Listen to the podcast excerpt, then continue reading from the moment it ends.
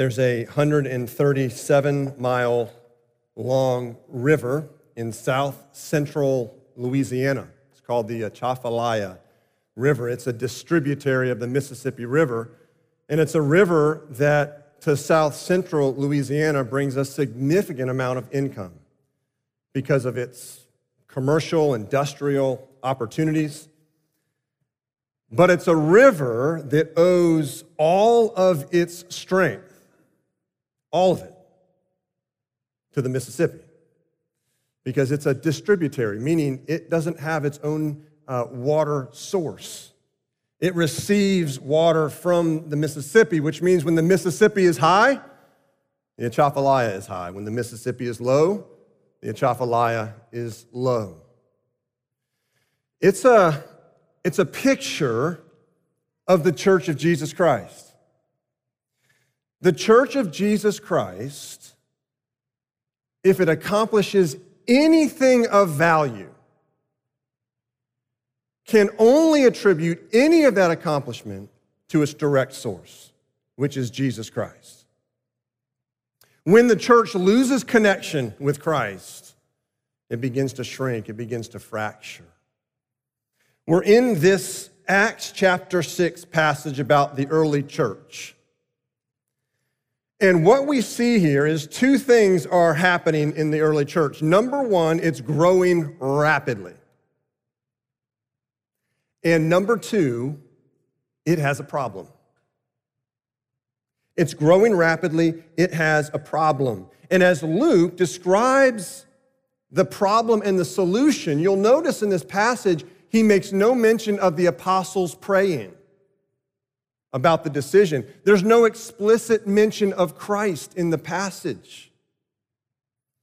But we can be confident that the decision that the apostles and the community made came directly from Christ and his leadership of them. And that's because this was the type of problem that if they would have been operating in their own strength and wisdom apart from Christ as their source of wisdom, it would have absolutely divided this church and caused it to start fracturing and shrinking.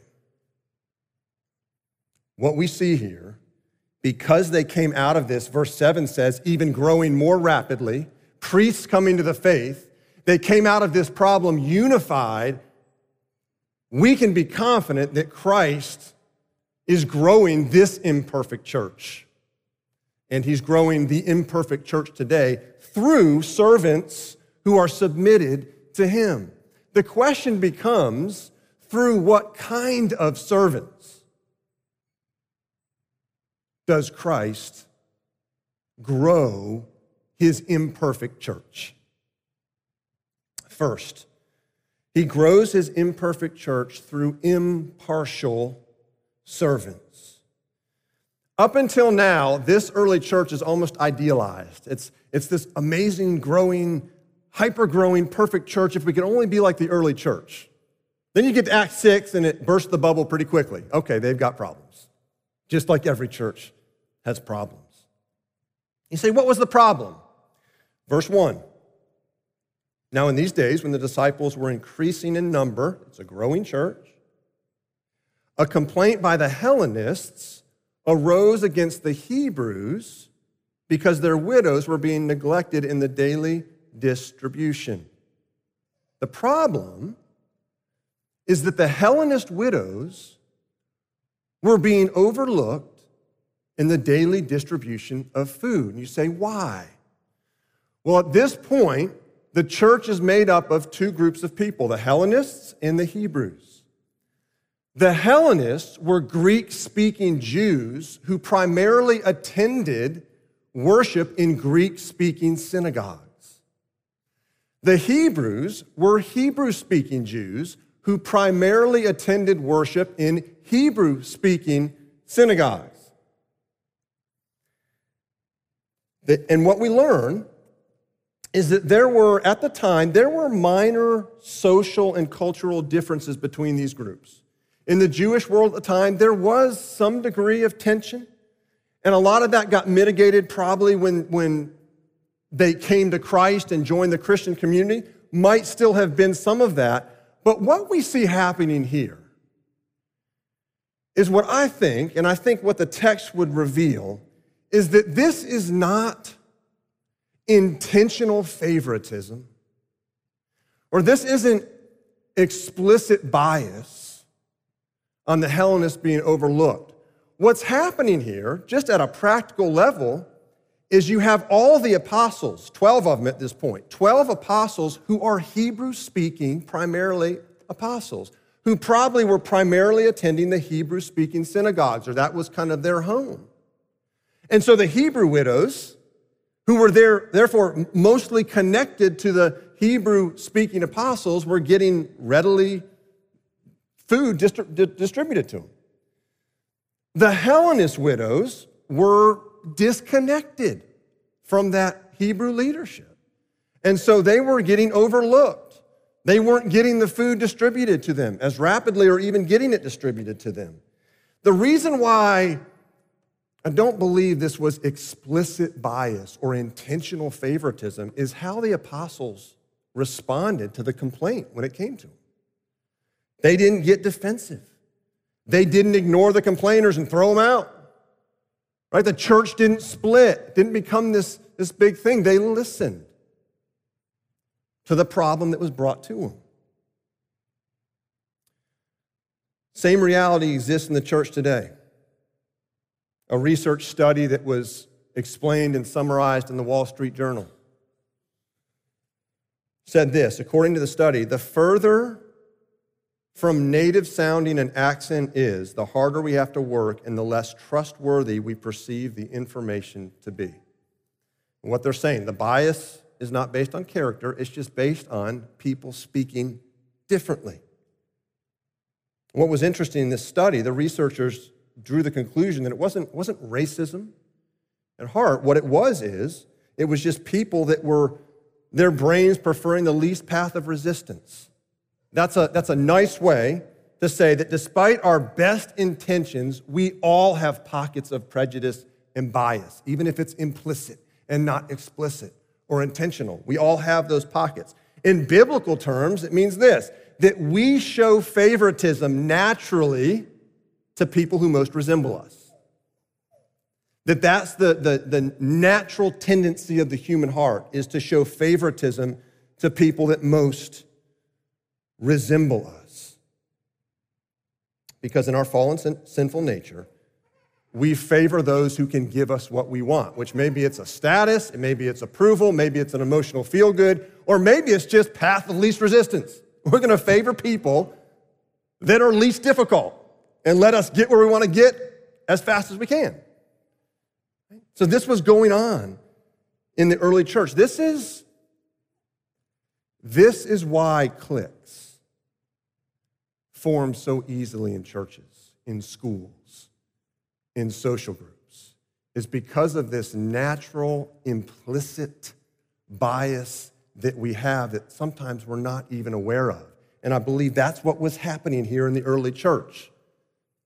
And so when this problem was brought to the apostles, they didn't get defensive. They didn't complain about the complainers. They didn't throw them out. They didn't ignore them. The church didn't split. Instead, they say in verse 3 Pick out from among you seven men of good repute, full of the Spirit and of wisdom, whom we will appoint to this duty.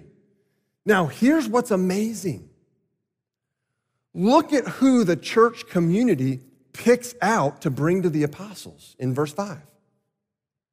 They chose Stephen, man full of faith in the Holy Spirit, Philip, Prochorus, Nicanor, Timon, Parmenas, and Nicholas. These are all Greek names, which means these were all Greek speaking leaders who were in the, the Hellenist group within the church. You say, why is that so amazing? Because what the apostles did, what the church community did in putting it before the apostles, and what the apostles affirmed was absolutely countercultural in the ancient world. One commentator says it this way Those with political power generally repressed complaining minorities. Here, the apostles hand the whole system over to the offended minority. Now, why should we be amazed? Or who should we be amazed at here? You could read this and go, wow, look at this church community and look at these apostles, how amazing they are to make such a wise decision. Or you can be amazed at the work Christ does through people who are submitted to him. Because that's what's happening here. Apart from Christ, the church community, the apostles get defensive. They ignore the complainers. They explain it away. The church begins to split, shrink. That all happens apart from Christ. The humility and the trust that you see here in this church can only be born out of connection to Jesus Christ and what Christ was doing through them. Apart from Christ, you have no choice but to respond to your partiality and your bias, but with defensiveness and pride. Christ Church East and every church in the world has partiality and bias. And that's because there's only one person who is perfectly impartial, and that's Jesus Christ. He's the only person that's perfectly impartial. Apart from him, we are left to our natural biases and our natural, natural favoritism, which means that only through a dynamic relationship with Christ, only in relationship to Christ, do you have the ability to turn away from your partiality and turn towards impartiality. Christ grows his imperfect church through servants who, through faith in him, humbly acknowledge their sin of favoritism and partiality and open their arms to people that don't resemble them. What kind of partiality or favoritism do you need to acknowledge and repent of? What kind of partiality and favoritism do you see that needs to be confronted or acknowledged in the community. It's going to be there. Christ grows his imperfect church right, through servants who are constantly repenting of partiality and turning in Christ to impartiality. Second, Christ grows his imperfect church through holistic servants. Holistic servants. Notice what the complaint was about in this early church. It was about the food not getting distributed to the widows as it should. Notice how the, resp- the apostles did not respond. They didn't say, well, that's not the church's problem. We're just going to teach the word of God. We're not going to get in that kind of business. No, they didn't respond that way, right? They responded in verse 2. And the 12 summoned the full number of disciples and said, It's not right that we should give up preaching the word of God to serve tables. Verse 3 pick seven men of good repute, whom we will appoint to this duty. Verse 4 but we will devote ourselves to prayer and to the ministry of the word. The word of God, which appears several times in this passage, that phrase, the word of God is a person. John chapter 1 makes that clear that Jesus Christ is the Word. The Word of Christ, or the good news of Jesus Christ, is expressed in two ways. It, it's expressed through word, what you say, and it's expressed through deed, what you do. So, verse 2, we see that they were going to serve tables. That word serve, it means that's where we get the word deacon from. They were serving tables. That is the good news of Jesus Christ being expressed through deed, through an act of mercy. And then in verse 4, you see the phrase ministry of the word. That word ministry is the same root word as serve in verse 2. So you've got service of the good news of Jesus through deed, and you've got service through the word. Both are important. The gospel serves the world through word, what you say, and deed, what you do. And this was nothing new. This was nothing new to God's people. Because in the Old Testament, one of the responsibilities that was laid on God's people was to care for the widows and the orphans. In which this happened often when they, neglect, when they neglected that responsibility to care for the widows and the orphans. The minor prophets, and we can read of it, would chastise them for it and remind them of what they had been called to, to care for widows and orphans. And then Jesus Christ, the great prophet, picks up the same neglect in his people and addresses them for it. In Matthew chapter 25, verses 34 to 40, Jesus says, Then the king will say to those on his right, Come, you are blessed by my Father. Inherit the kingdom prepared for you from the foundation of the world. For I was hungry, and you gave me food. I was thirsty, and you gave me drink. I was a stranger, and you welcomed me. I was naked, and you clothed me. I was sick, and you visited me. I was in prison, and you came to me. Then the righteous will answer him, saying, Lord, when did we see you hungry and feed you, or thirsty and give you drink? And, and when did we see you a stranger and welcome you, or naked and clothe you? And when did we see you sick or in prison and visit you? And the king will answer them truly, I say to you, as you did it to one of the least of these, my brothers, you did it to me. The good news of Jesus Christ is expressed through word and it's expressed through deed. And yet, over the centuries, there is this constant pressure to pull them apart and to make it either or. Let me give you a couple examples. Going back to the very early centuries, there was a philosophy that was beginning to gain traction in the culture. It was called Gnosticism. Basically, it said this spiritual is good, material is bad. Your body, this world is sinful, it's evil, but the, the spiritual, the soul is good. So the goal is to get the soul rescued out of this evil body, this evil world. And when that line of thinking gets incorporated into Christianity, it looks something like this Who cares about temporal suffering? Who cares about bodies, this world? It's all evil. We're going to care about the spiritual. We're going to care about people getting rescued from eternal suffering, and that's it. Just the Word of God and getting people saved.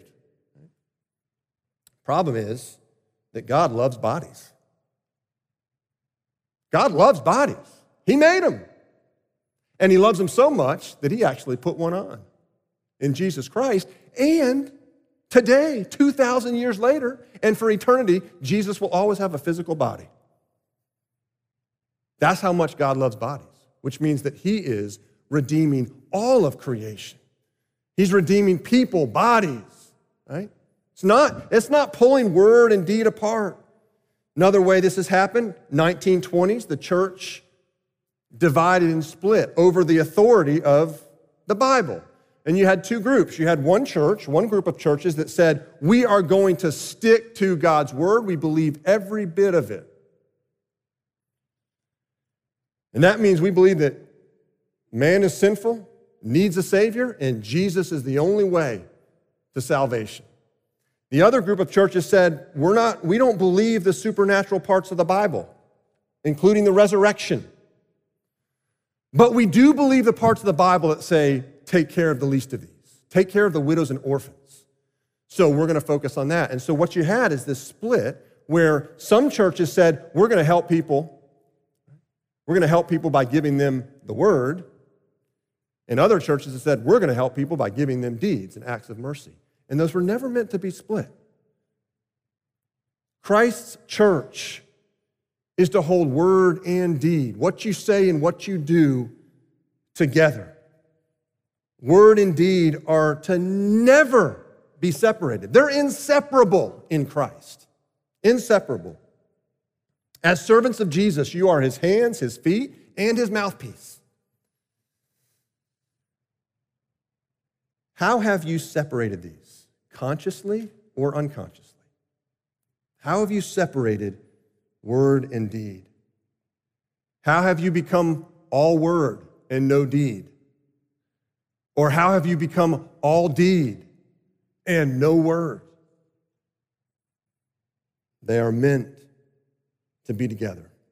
Through what kind of servants does Christ grow his imperfect church? Through impartial servants, through holistic servants of word and deed, and then finally, through communal servants. The apostles needed help, that's clear. They couldn't lead and serve this church all by themselves. They either had to give up preaching the word to serve the food to the widows, or they had to give up giving food to widows and preaching the word. They didn't have the capacity to do both. They saw the importance of both. And so, verse 3, they said to the congregation, this is important, to the church community, they said, You propose seven men who can take up this task. And notice the qualifications good repute, full of the Spirit, full of wisdom. These are character qualifications, it's not competence qualifications. They didn't say, hey, go find someone who's run a food distribution system and bring him back here. They said, no, we want, this is character qualifications. And when you look at the rest of the New Testament, elder, deacon qualifications, they are primarily character qualifications. So the congregation brings these men before the apostles. Verse 6, what do they do? These they set before the apostles, and they prayed and laid their hands on them. Important to see what happened here.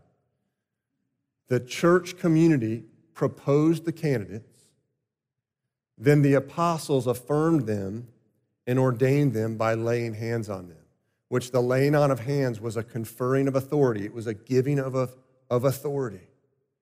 It's the reason why we at Christ Church East, when we bring on new elders and deacons, the first step in the process is to you, the congregation, to nominate candidates. That's simply asking you to look at the congregation and say, who are men that would fit this office? And then you nominate, you propose them to the elders, and then the elders train them, examine them, and then ordain them and lay hands on.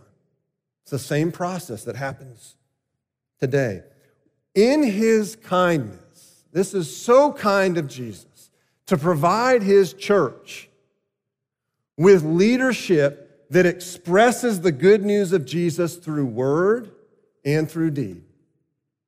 The elders of a church, which the apostles, the 12 apostles, were the elders of the first church, focused on expressing the good news of the gospel through word. Through the word. It's talked here of prayer and the ministry of the word the deacons expressed the good news of Jesus Christ through deed, right here, through serving tables, through acts of mercy, giving food to the widows and to the poor and others who need it. What a gracious provision from Christ because his church is to be word and deed. And so he provides leadership to do both. That's how committed he is to it. Christ grows his imperfect church through communal servants, not lone ranger servants. Now, let me explain what that means. This communal servants has two parts to it.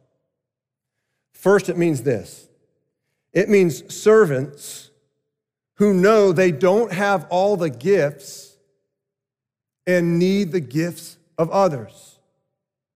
And this applies both to a leadership level and to a congregational level. In our fallen sinful nature, we want to believe we have all the gifts. And that if the world could figure that out, it'd be a better place. The world could just figure out that, that I have all the gifts, I don't need help, the world would be a better place. And now that's an absolute disaster because it sets someone up to be the Savior. to be the Messiah. There's only one who has all the gifts. I said there's one who is perfectly impartial. It's Jesus Christ. There's also one who has all the gifts, and it's Jesus Christ. It's Christ. He's the only one that has all the gifts.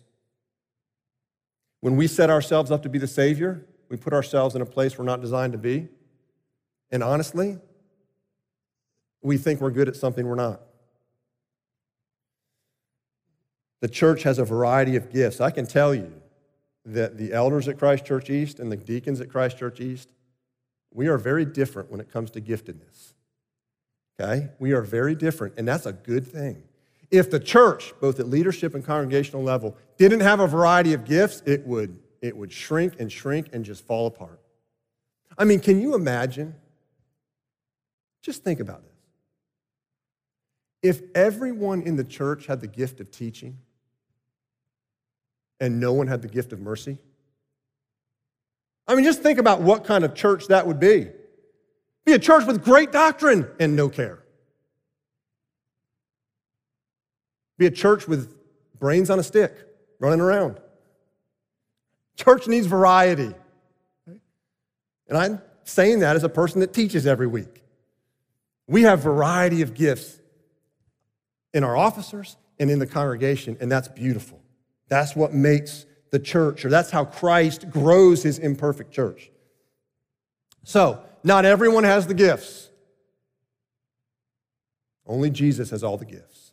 But second, this communal servants means that it's servants, and I say this not at the leadership level, but congregational wide, servants that understand that they are engaged in the work of ministry. You can you can read this description of the early church in Acts 6, and you can think, well, 12 apostles couldn't get it done. It was getting beyond their capacity. So they brought on seven deacons, and now there's 19 total, and now they're good, right? Now 19 can do the work of ministry. Understand where the church is at at this point. In Acts chapter 1, it was 120 people. In Acts chapter 2, it was 3,000 people. In Acts chapter 4, we learned there were 5,000 men, which, when you add women and children, this church is north of 10,000 at this point.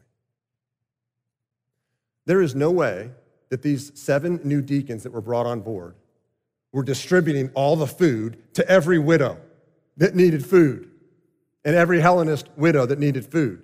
No, we can very safely assume that they were leading and mobilizing an entire congregation an entire church community, right, to bring food to widows that were poor and needed it, or others that needed acts of mercy. This was a congregation, church wide community that was doing the work. And the deacons were just leading and mobilizing that to happen. Christ grows his imperfect church through communal servants who understand that the work of ministry is done by the entire body of Christ. This is a huge value at Christ Church East. This is one of our core values that's under equipping. And let me just read you the, the explanation of this core value of ours. The church is not a passive crowd of consumers, but an active body of servants. We seek to equip our members, uniquely gifted by God, to serve in our church, at home, and in our workplaces. By equipping God's servants, we multiply the gospel's impact in Jacksonville and around the world. Jesus Christ has all the gifts,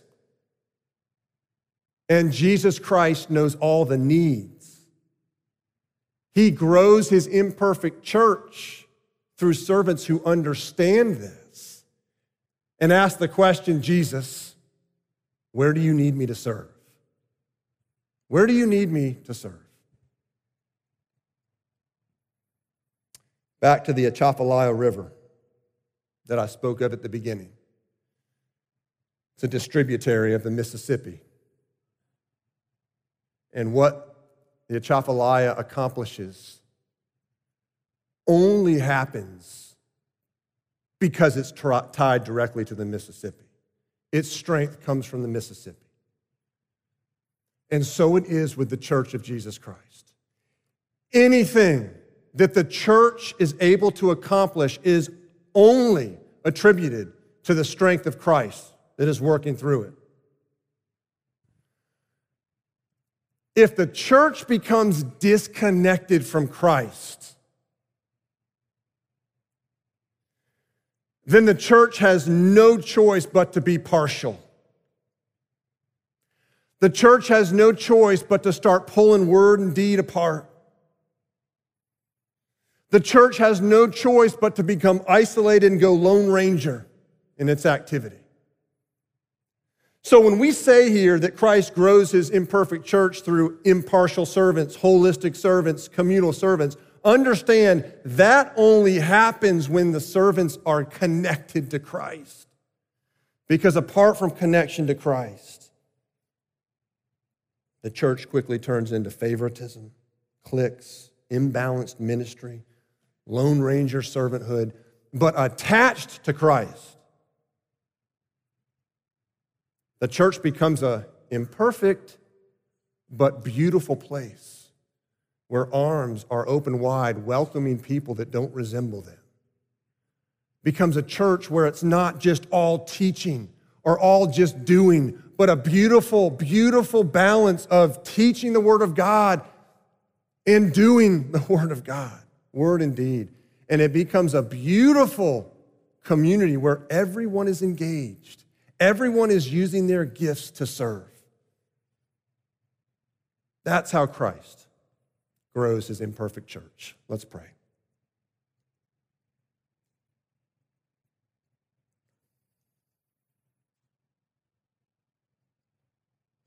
Father,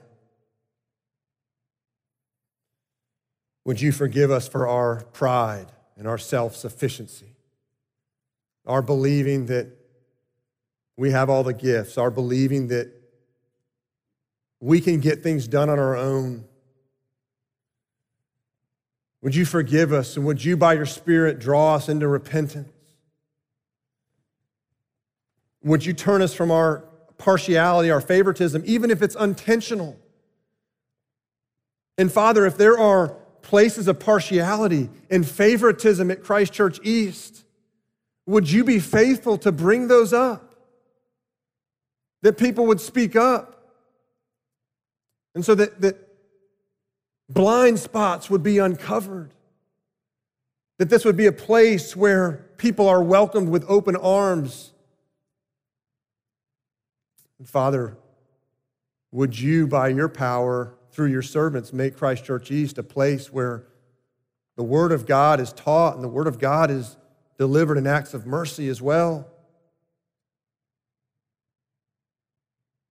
Father, would you make this a beautiful community through servants who are yielded and submitted to your Son, Jesus? And Jesus, would you grow your imperfect church? And we pray this in your name. Amen.